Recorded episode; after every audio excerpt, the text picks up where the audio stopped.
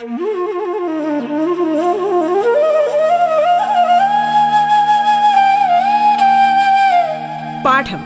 കേട്ടു പഠിക്കാൻ radio കേരളയിലൂടെ.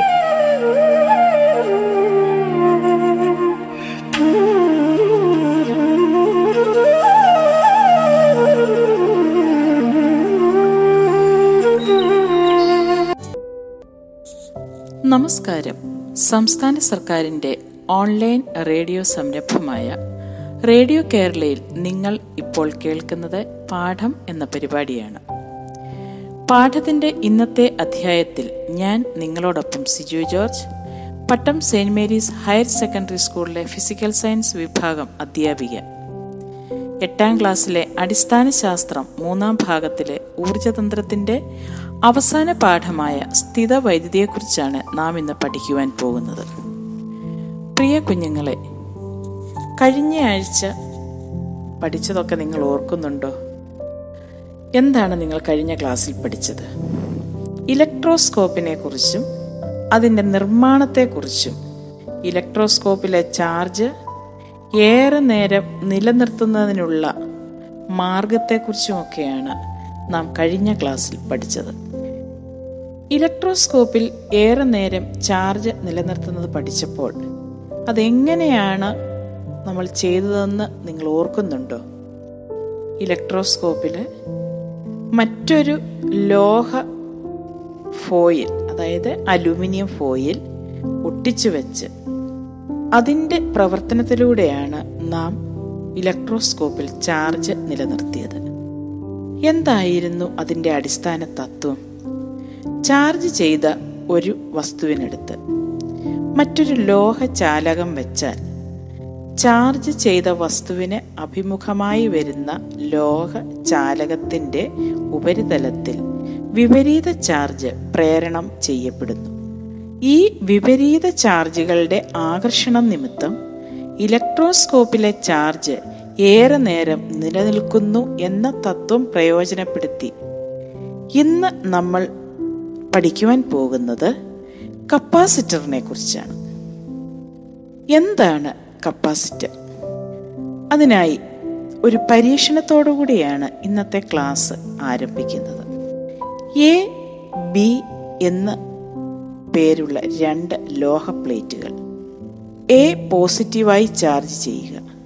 A പോസിറ്റീവായി ചാർജ് ചെയ്തതിന് ശേഷം അതിന്റെ അടുത്ത് ബി എന്ന ലോഹ പ്ലേറ്റ് വയ്ക്കുക. നിങ്ങൾക്ക് പറയാൻ സാധിക്കുമോ? ബി പ്ലേറ്റിന്റെ എയോട് ചേർന്നുള്ള ഭാഗത്ത് ഏത് ചാർജാണ് പ്രേരണം ചെയ്യപ്പെടുന്നതെന്ന്? നിങ്ങൾ പഠിച്ചതനുസരിച്ചാണെങ്കിൽ പോസിറ്റീവ് ചാർജുള്ള എ എന്ന പ്ലേറ്റിന് അടുത്ത് ബി എന്ന ലോഹ പ്ലേറ്റ് വെക്കുമ്പോൾ എയ്ക്ക് അഭിമുഖമായി വരുന്ന ഭാഗത്ത് വിപരീത ചാർജുകൾ ഉണ്ടാകുന്നു. പുറം ഭാഗത്ത് അതേ ചാർജുകളും പ്രേരണം ചെയ്യപ്പെടുന്നു. ഇനി ബിയിൽ ഇപ്പോൾ രണ്ട് ചാർജുകളാണുള്ളത്. എയ്ക്ക് അഭിമുഖമായി വരുന്ന ഭാഗത്ത് നെഗറ്റീവ് ചാർജുകളും അതിന്റെ ഓപ്പോസിറ്റ് എതിർവശത്ത് അതേ ചാർജുകളും പ്രേരണം ചെയ്യപ്പെട്ടിട്ടുണ്ടെന്ന് നാം കണ്ടു. ഈ സംവിധാനത്തിൽ ബി എന്ന പ്ലേറ്റിനെ എർത്ത് ചെയ്താൽ എന്ത് സംഭവിക്കും? നിങ്ങൾ പഠിച്ചിട്ടുണ്ട്. തീർച്ചയായിട്ടും എർത്ത് എന്ന് പറയുന്നത് ഒരു ലോഹ ഒരു ഇലക്ട്രോൺ ബാങ്കാണ്. അപ്പോൾ ഇലക്ട്രോണുകളെ ലോഹത്തിങ്ങോട്ട് ഒഴുക്കുവാനും ഇലക്ട്രോണുകളെ സ്വീകരിക്കുവാനും ആർക്ക് കഴിവുണ്ട്? ഭൂമിക്ക് കഴിവുണ്ട്. അപ്പോൾ ഇവിടെ നമ്മൾ ബി എന്ന പ്ലേറ്റിനെ എർത്ത് ചെയ്യുമ്പോൾ എന്ത് സംഭവിക്കുന്നു? പോസിറ്റീവ് ചാർജുകൾ അവിടെ ഡിസ്ചാർജ് അതായത് ന്യൂട്രലൈസ് ചെയ് ന്യൂട്രലൈസ് ചെയ്യപ്പെടുന്നു നിർവീര്യമായി പോകുന്നു. എങ്ങനെയായിരിക്കും? ഭൂമിയിൽ നിന്നും നെഗറ്റീവ് ചാർജുകൾ ആ ബി എന്ന് പറയുന്ന പ്ലേറ്റിലേക്ക് ഒഴുകി. അത് ആ ബിയിലുള്ള പോസിറ്റീവ് ചാർജിനെ നിർജീവമാക്കുന്നു. ഈ സംവിധാനത്തിൽ വൈദ്യുത ചാർജ് ഏറെ നേരം നിലനിർത്താനാകും അഥവാ സംഭരിച്ചു വെക്കാനാകും. കാരണം പോസിറ്റീവ് ചാർജുള്ള എ പ്ലേറ്റിനും നെഗറ്റീവ് ചാർജുള്ള ബി പ്ലേറ്റിനും ഇടയിൽ ഒരു വൈദ്യുത മണ്ഡലം രൂപം കൊള്ളുന്നു. അതിനാൽ ഈ സംവിധാനത്തിൽ ഇങ്ങനെ വയ്ക്കുന്ന ഒരു സംവിധാനത്തിൽ വൈദ്യുത ചാർജ് ഏറെ നേരം നിലനിൽക്കും. ഇപ്രകാരം വൈദ്യുത ചാർജിനെ സംഭരിച്ചു വയ്ക്കാൻ കഴിയുന്ന സംവിധാനത്തിന് നമ്മൾ പറയുന്ന പേരാണ് കപ്പാസിറ്റർ. പ്ലേറ്റുകൾക്ക് നിശ്ചിത പരപ്പളവുള്ള ഒരു കപ്പാസിറ്ററിന്റെ വൈദ്യുതി സംഭരിക്കാനുള്ള ശേഷി വർദ്ധിപ്പിക്കുവാൻ പ്ലേറ്റുകൾക്കിടയിൽ അനുയോജ്യമായ ഇൻസുലേറ്ററുകൾ ഉപയോഗിക്കാറുണ്ട്. ഇത്തരം ഇൻസുലേറ്ററുകളെ ഡൈ ഇലക്ട്രിക് എന്ന് വിളിക്കുന്നു. എന്താണ് ഡൈ ഇലക്ട്രിക് എന്ന് വിളിക്കുന്നത്? ആ നിശ്ചിത പരപ്പളവുള്ള പ്ലേറ്റുകൾക്ക് നിശ്ചിത പരപ്പളവുള്ള ഒരു കപ്പാസിറ്ററിന്റെ വൈദ്യുതി സംഭരിക്കുവാനുള്ള ശേഷി വർദ്ധിപ്പിക്കുവാനായി ഈ പ്ലേറ്റുകൾക്കിടയിൽ നമ്മൾ ഉപയോഗിക്കുന്ന ഇൻസുലേറ്ററുകളാണ് ഡൈ ഇലക്ട്രിക് അപ്പോൾ ഇൻസുലേറ്റർ ആകുമ്പോൾ എന്താണ്? എന്താണ് ഇൻസുലേറ്റർ എന്ന് പറഞ്ഞാൽ? ചാർജുകളെ കടത്തിവിടുന്നില്ല അങ്ങോട്ടും ഇങ്ങോട്ടും. ഇൻസുലേറ്ററായി നമ്മൾ സാധാരണ ഉപയോഗിക്കുന്നത് പേപ്പർ വായു പോളിസ്റ്റർ തുടങ്ങിയവയാണ്. ഈ ഇൻസുലേറ്റർ അതായത് ഡൈ ഇലക്ട്രിക്കുകളായി ഉപയോഗിക്കുന്നത്. ഈ ഡൈ ഇലക്ട്രിക്കുകളുടെ പേരിലാണ് സാധാരണയായി കപ്പാസിറ്ററുകൾ അറിയപ്പെടുന്നത്. അപ്പോൾ കപ്പാസിറ്ററുകൾ അവ അവയുടെ വൈദ്യുതി സംഭരിക്കാനുള്ള ശേഷി വർദ്ധിപ്പിക്കുവാനായി പ്ലേറ്റുകൾക്കിടയിൽ നമ്മൾ ഇൻസുലേറ്ററുകൾ ഉപയോഗിക്കുന്നു. ഇത്തരത്തിലുള്ള ഇൻസുലേറ്ററുകളെ ഡൈ ഇലക്ട്രിക് എന്ന് പറയുന്നു. പേപ്പർ വായു പോളിസ്റ്റർ തുടങ്ങിയവയാണ് ഡൈ ഇലക്ട്രിക്കുകളായിട്ട് നാം ഉപയോഗിക്കുന്നത്. ഈ ഡൈ ഇലക്ട്രിക്കുകളുടെ ഏത് ഡൈ ഇലക്ട്രിക്കാണോ നാം ഉപയോഗിക്കുന്നത്? അത്തരത്തിലുള്ള ഡൈ ഇലക്ട്രിക്കുകളുടെ പേരിലാണ് സാധാരണയായി കപ്പാസിറ്ററുകൾ അറിയപ്പെടുന്നത്. കപ്പാസിറ്ററിന്റെ ചാർജ് സംഭരിക്കാനുള്ള ശേഷിയാണ് കപ്പാസിറ്റൻസ്. ആ കപ്പാസിറ്റൻസിന്റെ യൂണിറ്റ് ഫാരഡ് ആണ്.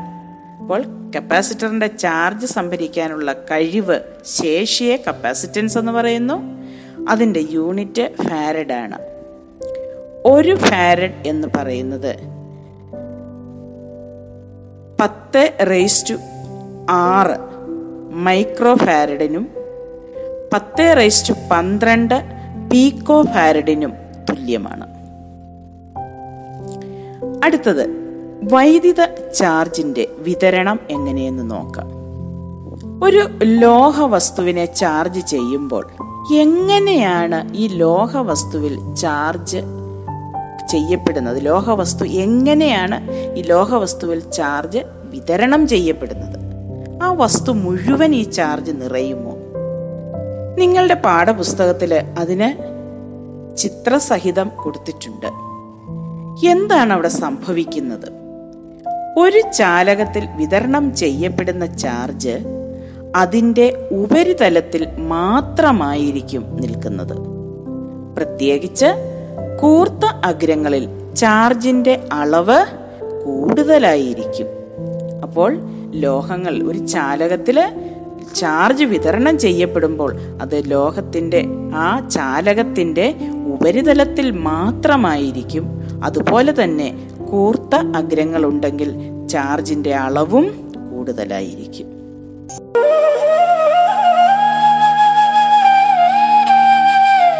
പാഠം കേട്ടു പഠിക്കാൻ റേഡിയോ കേരളയിലൂടെ. പാഠത്തിൽ ഇനി ഇടവേള.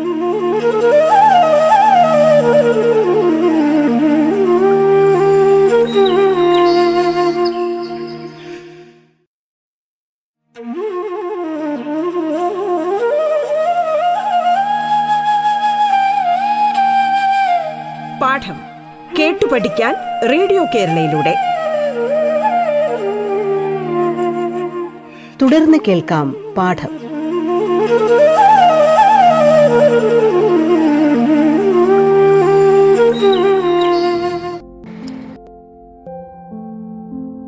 റേഡിയോ കേരളയിൽ നിങ്ങൾ ഇപ്പോൾ കേൾക്കുന്നത് പാഠം എന്ന പരിപാടി. നിങ്ങൾക്കൊപ്പം ഞാൻ Siju George. Pattom Saint Mary's higher secondary എട്ടാം ക്ലാസ്സിലെ അടിസ്ഥാന ശാസ്ത്രം മൂന്നാം വിഭാഗത്തിലെ ഊർജതന്ത്രത്തിന്റെ അവസാന പാഠമായ സ്ഥിതവൈദ്യുതി എന്ന ഭാഗമാണ് നിങ്ങൾ കേട്ടുകൊണ്ടിരിക്കുന്നത്. എന്താണ് ഇടിയും മിന്നലും? ഒരുപാട് അതിമാനുഷികമായ അതായത് വിശ്വസിക്കാൻ പറ്റാത്ത തരത്തിലുള്ള കഥകൾ ചെറുപ്പകാലങ്ങളിൽ ഇടിമിന്നലുകളെ കുറിച്ച് നിങ്ങൾ കേട്ടിട്ടുണ്ടായിരിക്കും. എങ്ങനെയാണ് മിന്നലുണ്ടാകുന്നത്? എന്താണ് ഈ ഇടിമുഴക്കം? അന്തരീക്ഷത്തിലെ ചാർജുള്ള മേഘങ്ങൾ തമ്മിലോ ചാർജുള്ള മേഘങ്ങളും ഭൂമിയിലും തമ്മിലോ ഉണ്ടാകുന്ന വൈദ്യുത ഡിസ്ചാർജാണ് മിന്നൽ. അന്തരീക്ഷത്തിലെ ചാർജുള്ള മേഘങ്ങൾ തമ്മിലോ ചാർജുള്ള മേഘങ്ങളും ഭൂമിയും തമ്മിലോ ഉണ്ടാകുന്ന വൈദ്യുത ഡിസ്ചാർജാണ് മിന്നൽ. തറനിരപ്പിൽ നിന്ന് വളരെ ഉയരത്തിൽ സ്ഥിതി ചെയ്യുന്ന മേഘങ്ങളുടെ മുകൾ ഭാഗം തണുത്തുറഞ്ഞ് മഞ്ഞുകണങ്ങൾ ഉണ്ടാകുന്നു. ശക്തമായ വായുപ്രവാഹത്തിൽ ഇത്തരം കണങ്ങൾ തമ്മിൽ ഉരസി ഘർഷണം വഴി ഇലക്ട്രോൺ കൈമാറ്റം നടക്കുന്നു. ഇലക്ട്രോൺ ലഭിച്ച മഞ്ഞുകണങ്ങൾ താഴെ ഭാഗത്തും ഇലക്ട്ര ഇലക്ട്രോണിനെ ലഭിക്കുക എന്ന് പറയുമ്പോൾ നെഗറ്റീവ് ചാർജ്. ഇലക്ട്രോൺ നഷ്ടപ്പെട്ട മേഘങ്ങളുടെ നഷ്ടപ്പെട്ടവ മേഘങ്ങളുടെ മുകൾ മുകൾ ഭാഗത്തുമായി നിലകൊള്ളുന്നു. ഇങ്ങനെ നൂറ് കണക്കിന് കൂളോം ചാർജ് സ്വരൂപിക്കപ്പെടുന്നു. ഇത്രയും ഉയർന്ന അളവിലുള്ള ചാർജ് ഇൻസുലേറ്ററായ വായുവിനെ വൈദ്യുത ചാലകമാക്കാൻ പര്യാപ്തമാണ്. പതിനായിരക്കണക്കിന് ആംപെയർ വൈദ്യുതി ഞൊടിയിടയിൽ വായുവിലൂടെ പ്രവഹിക്കുന്നത് മൂലം പ്രകാശമുണ്ടാകുന്നു. ഇതാണ് മിന്നൽ അതോടൊപ്പം വളരെ ഉയർന്ന താപനിലയിൽ വായുവിനുണ്ടാകുന്ന ക്രമാതീതമായ വികാസം മൂലമുള്ള പ്രകമ്പനമാണ് ഇടിനാദം. ഇടിമിന്നലിനെ കുറിച്ച് പല സിദ്ധാന്തങ്ങളും നിലവിലുണ്ടെങ്കിലും ഏറ്റവും സ്വീകാര്യമായ ഒരു വിശദീകരണമാണ് ടീച്ചർ ഇപ്പോൾ പറഞ്ഞത്. നിങ്ങളുടെ പാഠപുസ്തകത്തിൽ കൂടുതൽ വായിക്കാൻ എന്നുള്ള ഭാഗത്ത് അത് കൊടുത്തിട്ടുണ്ട്. എന്തായാലും ചാർജുകൾ വൈദ്യുത ഡിസ്ചാർജാണ് ഇടിക്കും മിന്നലിനും കാരണം. അത് അന്തരീക്ഷത്തിലെ ചാർജുള്ള മേഘങ്ങൾ തമ്മിലോ ചാർജുള്ള മേഘങ്ങളും ഭൂമിയിലും തമ്മിലോ ആകാം. എന്തായാലും ഇൻസുലറേറ്റർ ഇൻസുലേറ്ററായ വായു ഇവിടെ എന്തായി മാറുന്നുണ്ട്? വൈദ്യുത ചാലകമായി മാറുന്നുണ്ട്. പതിനായിരക്കണക്കിന് ആംപെയർ വൈദ്യുതിയാണ് ഈ സമയത്തിൽ വായുവിലൂടെ പ്രവഹിക്കുന്നത്. ഇത് ഇത്രയേറെ ചാർജ് കടന്നു വരുമ്പോൾ തീർച്ചയായിട്ടും ഇടിമിന്നൽ അപകടകാരി തന്നെയാണ്. ഇടിമിന്നലിൽ നിന്നും എങ്ങനെ നമുക്ക് രക്ഷപ്പെടാം? ഇപ്പോൾ അതിനുള്ള സംവിധാനങ്ങൾ ധാരാളമുണ്ട്. ഏറ്റവും പ്രധാനപ്പെട്ട ഇടിമിന്നലിൽ നിന്നും രക്ഷ നേടാനുള്ള സംവിധാനമാണ് മിന്നൽ രക്ഷാചാലകം അഥവാ ലൈറ്റ്നിങ് കണ്ടക്ടർ മിന്നൽ രക്ഷാചാലകം അഥവാ ലൈറ്റനിങ് കണ്ടക്ടർ ഈ സംവിധാനം നിങ്ങൾ കണ്ടിട്ടുണ്ടോ? ഇപ്പോൾ മിക്കവാറും ഉയർന്ന ഭാഗത്തുള്ള കെട്ടിടങ്ങളുടെ മുകളിലും വലിയ ബഹുനില കെട്ടിടങ്ങളുടെ മുകളിലും പള്ളികളുടെയും മറ്റു മുകളിലും ആരാധനാലയങ്ങളുടെ മുകളിലും ഒക്കെയായിട്ട് ഈ മിന്നൽ രക്ഷാചാലകങ്ങൾ നമുക്ക് കാണാൻ സാധിക്കും. ഇതെങ്ങനെയാണ് പ്രവർത്തിക്കുന്നതെന്ന് നിങ്ങൾ ശ്രദ്ധിച്ചിട്ടുണ്ടോ? നിങ്ങളുടെ പാഠപുസ്തകത്തിൽ മിന്നൽ രക്ഷാചാലകത്തിന്റെ ഒരു ചിത്രം കൊടുത്തിട്ടുണ്ട്.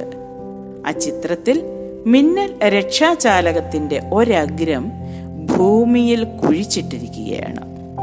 മിന്നൽ രക്ഷാചാലകം നന്നായിട്ട് എർത്ത് ചെയ്തിരിക്കും. ഇനി എങ്ങനെയാണ് ഇതിന്റെ പ്രവർത്തനം? നേരത്തെ നമ്മൾ പഠിച്ചു കൂർത്ത അഗ്രങ്ങളിൽ വൈദ്യുത ചാർജിന്റെ അളവ് വ്യാപനത്തിന്റെ അളവ് കൂടുതലായിരിക്കും. നമുക്കൊന്ന് നോക്കാം.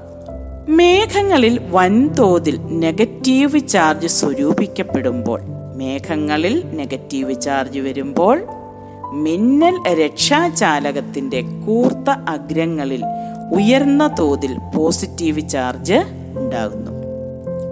അപ്പോൾ ചാലകത്തിൽ നെഗറ്റീവ് ചാർജുകൾ എങ്ങോട്ട് പോകുന്നു?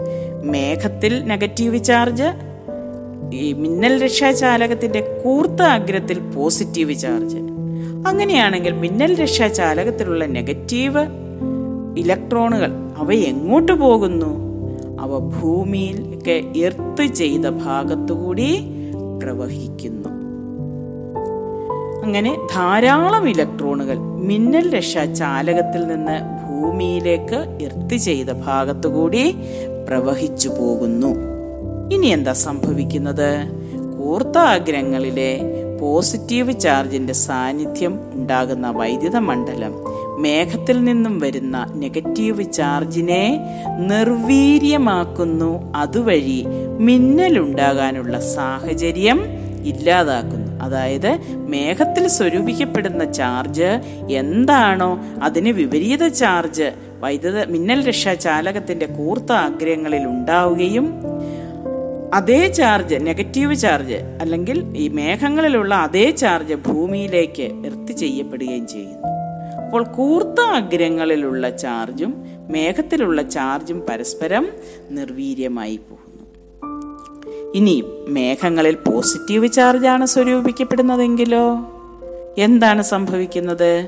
മേഘങ്ങളിൽ പോസിറ്റീവ് ചാർജാണ് സ്വരൂപിക്കുന്നതെങ്കിൽ മിന്നൽ രക്ഷാചാലകത്തിന്റെ കൂർത്ത അഗ്രങ്ങളിൽ നെഗറ്റീവ് ചാർജ് പ്രേരിപ്പിക്കപ്പെടും. ഈ സമയത്ത് മിന്നൽ രക്ഷാചാലകത്തിന്റെ കുഴിച്ചിട്ടിരിക്കുന്ന ഭാഗത്ത് പോസിറ്റീവ് ചാർജ് സ്വരൂപിക്കപ്പെടുന്നു. അവ എന്ത് സംഭവിക്കും? എർത്ത് ചെയ്യപ്പെടുമ്പോൾ തീർച്ചയായിട്ടും ഭൂമിയിൽ നിന്ന് നെഗറ്റീവ് ചാർജുകൾ പോസ്- ഈ വന്ന ഈ പോസിറ്റീവ് ചാർജുകളെ നിർവീര്യമാക്കുന്നു.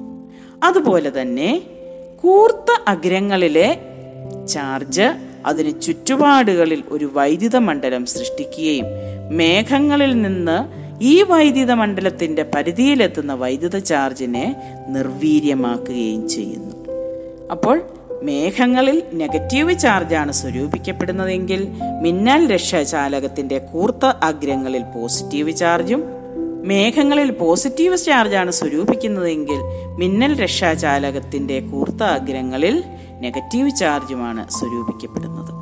ഇനി ആവശ്യമായ അളവിൽ ഇലക്ട്രോണുകളെ മിന്നൽ രക്ഷാചാലകത്തിന്റെ കുഴിച്ചിട്ടിരിക്കുന്ന ഭാഗത്തു നിന്ന് വിട്ടുകൊടുക്കുകയോ സ്വീകരിക്കുകയോ ചെയ്യുന്നതിനാണ് മിന്നൽ രക്ഷാചാലകം നന്നായി എർത്ത് ചെയ്തിരിക്കുന്നത്. അത് വളരെ പ്രധാനപ്പെട്ട ഒരു കാര്യമാണ്.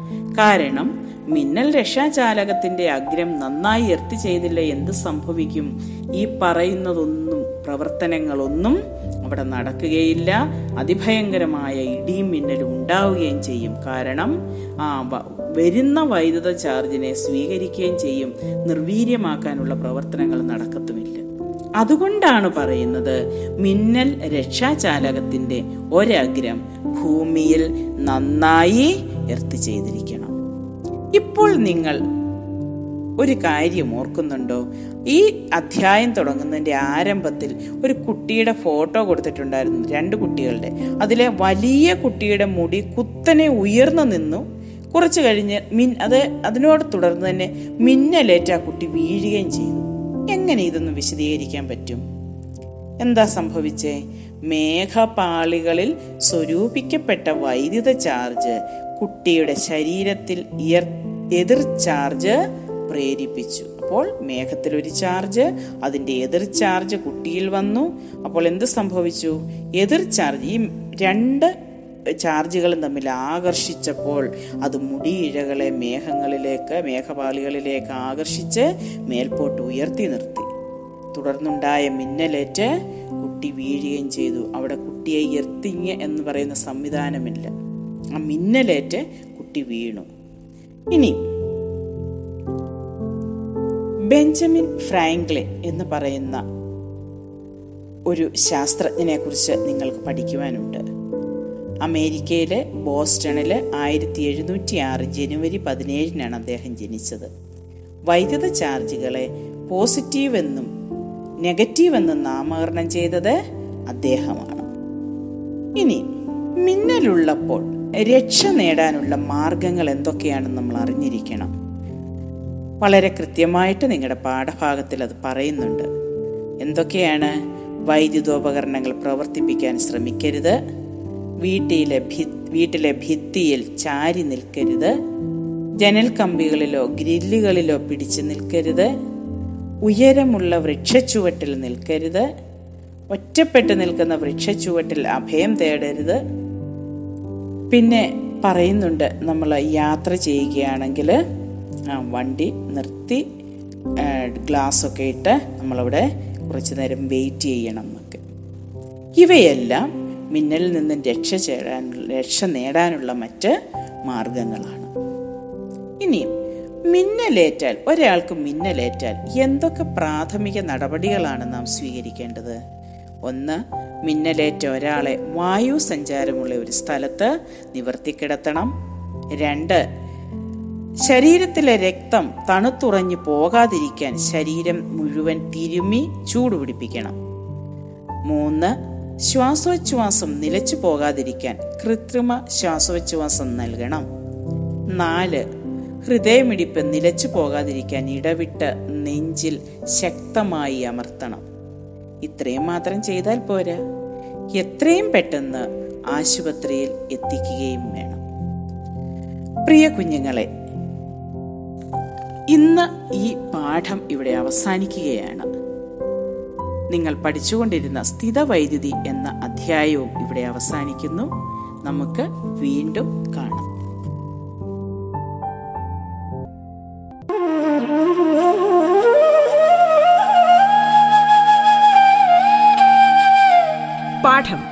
കേട്ടു പഠിക്കാൻ റേഡിയോ കേരളയിലൂടെ. പാഠത്തിന്റെ ഇന്നത്തെ അധ്യായം പൂർണമാകുന്നു. ഇനി അടുത്ത ദിവസം കേൾക്കാം. നമസ്കാരം.